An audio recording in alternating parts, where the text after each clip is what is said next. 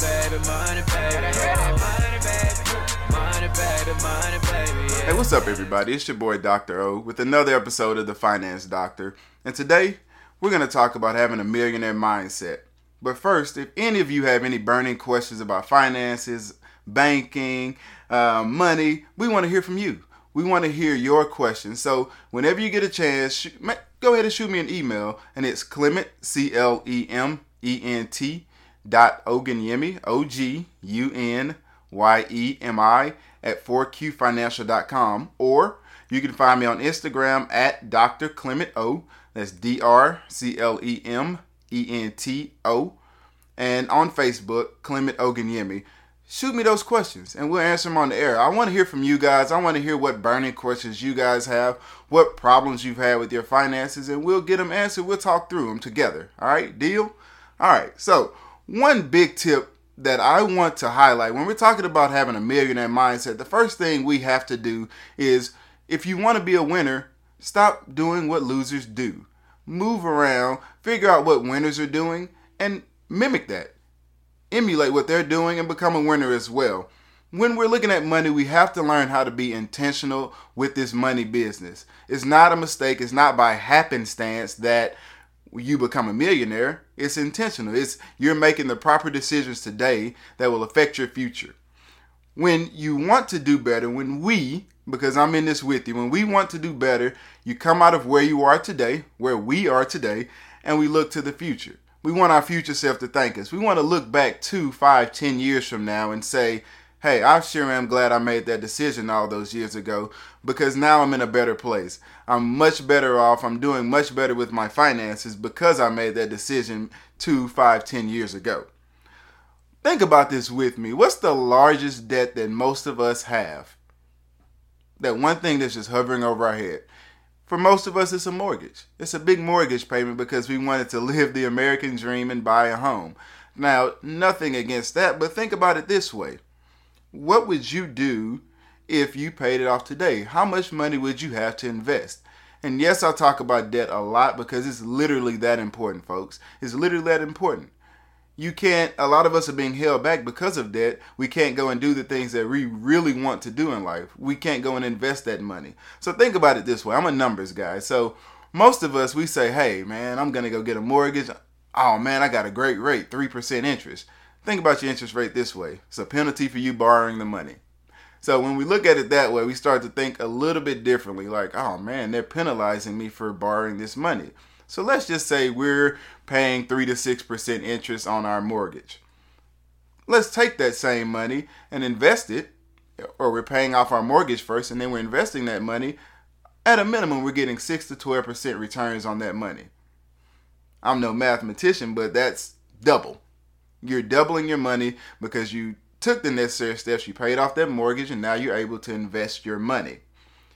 So I'm really not trying to hear, oh, well, I want to keep the mortgage because I'm getting that tax break. It's pennies, I assure you. Because one, I promise you it's less than your mortgage payments. And two, the returns you're going to get on your investment. I just showed you that. You go from three to six percent, paying it to somebody else, a penalty in the in the form of interest, to getting a 6 to 12% return. Again, doubling your money. And don't be like some of my ancestors. You know, we went, or they went and they tasted freedom and they said, oh, no, I, I don't like this. Let me run back to the plantation where life was simple. Life made sense. You know, it's because that's what everybody always told me I should do stay on the plantation. Run. Run from the chains of debt. Run and never look back. Then what you do is you surround yourself with other winners. You surround yourself with other people that are pursuing those same goals that you're pursuing. Because if I'm if I'm saying, hey, I'm gonna pay off my mortgage real quick and I'm gonna go invest this money, and those around me are like, oh man, we're gonna keep our mortgage because we want to get those tax breaks. We're gonna we're gonna butt heads. We're gonna butt heads every time that conversation comes up. We're gonna have a problem. And at some point, one of us is either going to drag the other down or we're going to part ways. So make sure that you're surrounding yourself with other winners and other people that are thinking the way that you think. Always, always, always stay focused and stay motivated. I, I can't say that enough. You have to stay focused and motivated to get to your goal instead of staying stagnant. And be intentional with this money game. So when we're looking at retirement, because most millionaires, all millionaires have a retirement plan. They have some way that they're going to say, hey, I'm not working ever again. I'm retiring. I'm getting on a yacht and I'm sailing around the world. They all have it. So I hear people say all the time when they're talking about their retirement money, dang, I can do so much with that retirement money if I just pull a little bit of it out right now. Well, it's called retirement for a reason. Don't let that hasty reaction knock you off your course to your long term financial freedom and your long term financial goals. Stay the course. Don't be hasty in any of this. It's a long game. You know, it's a long term game. We're looking to the future. We're not just thinking about today, well, I can do this, this, and that. No, we're looking for future. We're looking at our future self, our future families. So, one example that I have, let's just say you have 500,000 in retirement. Yes, I know that's a lot. It's, it's a lot. It gives me chills even think about. It. That's a lot of money. So, do not, do not come around asking me if it's a good idea to withdraw that money to buy a house now. Now, for some of you, buying a house is your dream. But don't ask me about buying a house now. Don't say, well, I'm to just withdraw 250 to go, you know, buy this house that I wanted. Okay, what happens when you get to retirement? You worked your butt off to accumulate that kind of money so that when you retire, you still have money. And you're just to go and blow it on a hasty decision that you want to make today. I assure you, you will surely either one, be working longer, or two, come back into the workforce sooner than you thought. You're to come out of retirement at some point in time. Listen to me. You set that money aside for your future self to enjoy everything you dreamed of and not have to work again. That's the point of retirement. You know, I, I don't know when we, you know, came up with this new retirement where, yeah, I'm going to go into partial retirement. I'm retiring and come back. No, once I retire, I'm done. I'm not coming back. You know, I'm gonna go and I might want to jump on a cruise somewhere and cruise. You know, be on cruises six months out of the year. But that's my prerogative. So you have places you want to visit. You have living expenses you might have in in retirement because your expenses don't go away just because you're retired. You still got to eat. You still got to live somewhere. You know, you still have to have shelter, food, water, clothing. So those expenses don't go away. So make sure that you're looking to the future and thinking about those expenses that are still going to be there, whether you're retired or not. I personally want to go on one of those lifelong cruises, you know, and just cruise around the world. You know, I, have met people that do it, and I'm like, dang, that's a that seems like a fun life. But if I have to worry about, hey, uh, when I get back, I might not have any money left over. That's an issue because I didn't properly plan it. I didn't make sure my future self will thank me later. So Home ownership is typically the American dream. I get it. I understand. But buying a home is a completely separate goal from your retirement. Don't ever mingle the two. Never. You know, don't ever put the two together. If buying a home is part of your dream, budget for that. Budget for it separately, but do not combine the two or confuse the two with your retirement and your home ownership. So, Chris Hogan, I, I like to listen to him a lot. And one of the things he said is don't neglect your future for your now. Let that sink in.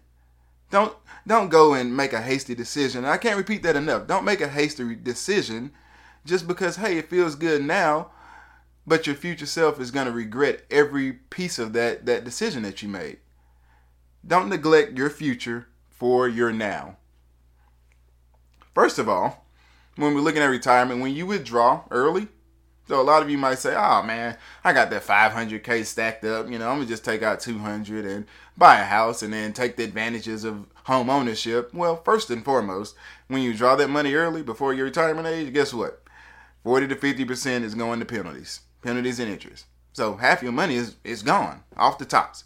Then you got to pay income tax on it. So now what you do? You're like, whoa, whoa, my money is cut in half. I thought I was getting withdrawing 200k, and you only end up with 100 then you end up with a mortgage because you're saying, oh, well, I couldn't wait or I couldn't budget for my, my home separately from my retirement. I had to pull the funds out today because I just couldn't wait and I want to pay cash, blah, blah, blah.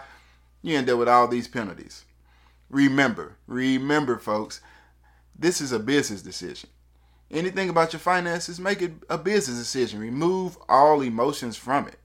Because when you're making these emotional decisions, you start to screw up you start to say, hey, man, it feels good to have a house. All my friends got houses. They just had a housewarming. It was cool. I had fun. I want to have a housewarming too. Now you're making an emotional decision instead of thinking clearly and making it about a business decision and making it a decision that you'll thank yourself for later. So, how many listeners know how much you need to retire comfortably today? Like, if I asked you, if I crossed you on the street, or if I saw you out in public at Walmart and I said, "Hey, buddy, what's up?" You know, how much how much do you need to have in your account right now if you want to retire comfortably? I don't know, 20 years from now. How many of you can tell me that? A lot of us can't. You know, I couldn't just pull a number out of a hat and say, hey, this is the number that I need to retire. You know, it takes some planning. I need to sit down and actually look at it. But be real with yourself. You know, this is about you. Make it personal. Make it personal. It's not about me, you know. I'm not going to actually come ask you that unless we're having a planning session, but make it about you. Sit down and ask yourself that. If you don't know, it's okay. It's perfectly fine for today and for today only. You know, because after today, we're going to be intentional with everything that we do. We're going to be intentional with anything that is dealing with money, and we're going to make it a business decision. So for today and today only, I'll let you slide. But after today, we have to make these decisions intentional and we have to be very, very diligent in, in, in, getting to our dreams and making sure that we have that mindset and that we all are winners because we all have it in us. You know, we all have it in us to be a winner. So dream big and go hard. Go hard at those dreams. But here's the biggest kicker know exactly what you want and how you're going to get it. That's how you properly plan because you know, hey, I want to be a millionaire. Okay, a lot of people tell me that. I've heard many people say that. But then I turn around and say, all right, that's a great goal. How do you plan to achieve it? How do you plan to get there? And if you can't tell me that, then it's time to go back to the drawing board and map out a plan to get to those goals that you want to get to. But again, being intentional. I'm going to keep saying that word because I want it to sink in. Be intentional. Don't just say I'm a I'm a just win the lottery because um good luck. You're to be out there throwing all your money away. You're intentionally doing that. You're intentionally giving your money to the the lottery of the state that you stay in, but you're not being intentional in your approach to get to what you need to get to. So I always hear about, you know, people talk about energy and these positive vibes and blah, blah, blah. Bring that same energy and enthusiasm into achieving your goals. Bring it every time. You know, don't sit here and say, oh, I woke up today and I, I'm just not feeling achieving my goals. That's okay. But don't let it be three, four, five days in a row where you're like, dang it, I'm just to quit on my goals. No. Stick to those goals. Bring that same energy. Bring that same compassion be a winner about it.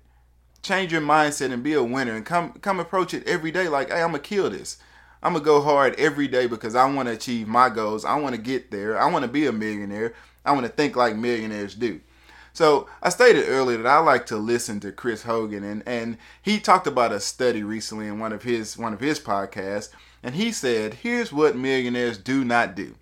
And I said, "Oh, let me listen because I want to know what they do and don't do because I don't want if they don't do it, I don't want to do it." So, here's what millionaires don't do. 82% of millionaires do not have a car payment. So, say it with me. The interest I pay on a car loan is a penalty.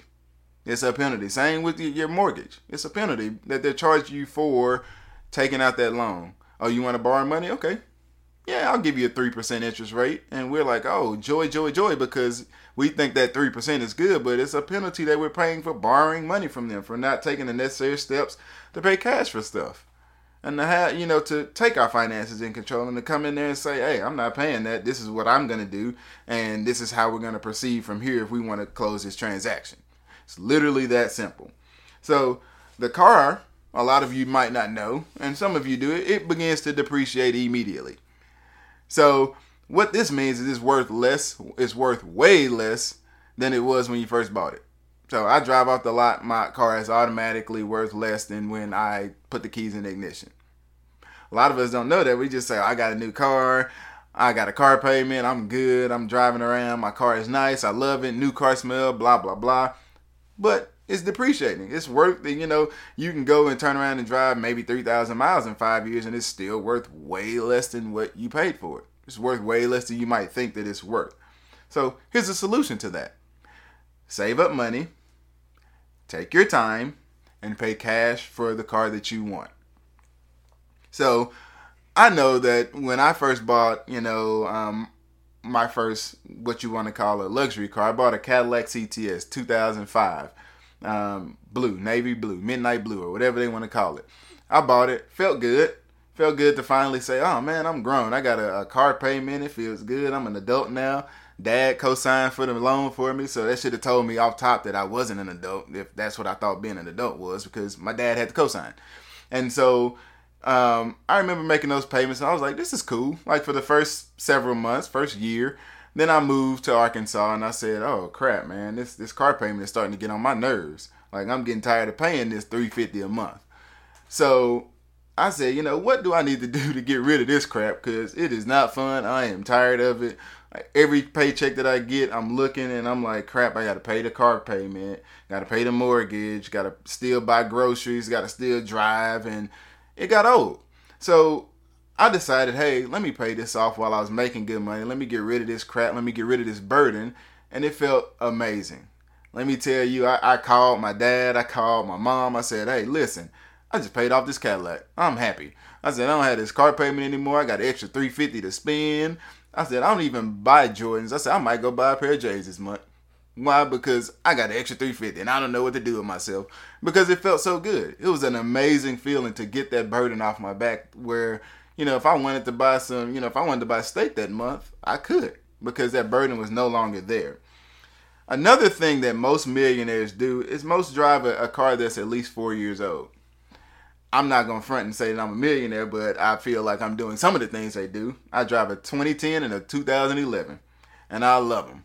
Why? Because they're good to me, they're well maintained, and most importantly, guess what? They're paid for. So I love them to death because they're paid for and they're good. And you know, I'm doing something that millionaires do. You know, my bank account doesn't reflect it yet, but it's gonna get there because I'm taking the small steps. I'm I'm going and mimicking things that I'm seeing these winners do, and I'm making sure that hey, I want to be a winner too. So I'm gonna go shoot the the jumper just like Jordan anybody who watches basketball has watched Kobe Bryant, and they're like, man, that dude emulated everything Michael Jordan did from the way he chewed his gum, the way he grabbed his shorts, the way he shot the ball, his crossover, the way he talked in interviews. Everything he did emulated Michael Jordan. And his track record reflected that as well. He was a winner just like Michael Jordan was. He was never complacent. And it's the same with finances. We have to be able to follow those that are ahead of us, those that are millionaires. If we want to, you know, buy a yacht, follow those people that have bought one and that have successfully maintained one without going bankrupt owning one. You know, follow their lead. So I want to leave you with this. Emotional financial decisions are dangerous. You know, if you're taking any notes, please underline emotional decisions and danger. Uh, underline, highlight it, whatever you need to do. Because when you're making an emotional financial decision, you are bound to hit a pitfall because you're just doing it. You're just on impulse. Oh, I feel it feels good today, but I don't care about the future. No, you have to think through it and make sure that you're not making those emotional and dangerous decisions. Be intentional. Underline that too. Write that down. Put it on your refrigerator, in your car, wherever you're going to see it every day. Be intentional and be patient. Most importantly, be patient. You know, millionaires are not made overnight, and they understand that. Any any millionaire that I've talked to will tell you we weren't made overnight. This was hard work. This is perseverance. This was some sleepless nights, but we stuck to it. We knew what we wanted to do and we stuck to it and we were patient. We didn't rush the process. We let it happen and we allowed it to unfold just like it should have. So, one question I want to leave you guys with is what are you willing to sacrifice today for your future dreams? There has to be something there's usually something. If you really sit down and you dig deep and think about it, there's usually something that you can sacrifice today that your future self will say, Thank you so much. This helped us to achieve our dreams a lot faster than we thought we would. And you be happy in your decision. That's all for today, folks. And I really appreciate y'all listening to the Finance Doctor. If you want to find me, look for me on social media at Dr. Clement O. And that's D R C L E M E N T O or you can find me at www.4qfinancial.com. Peace out, everybody.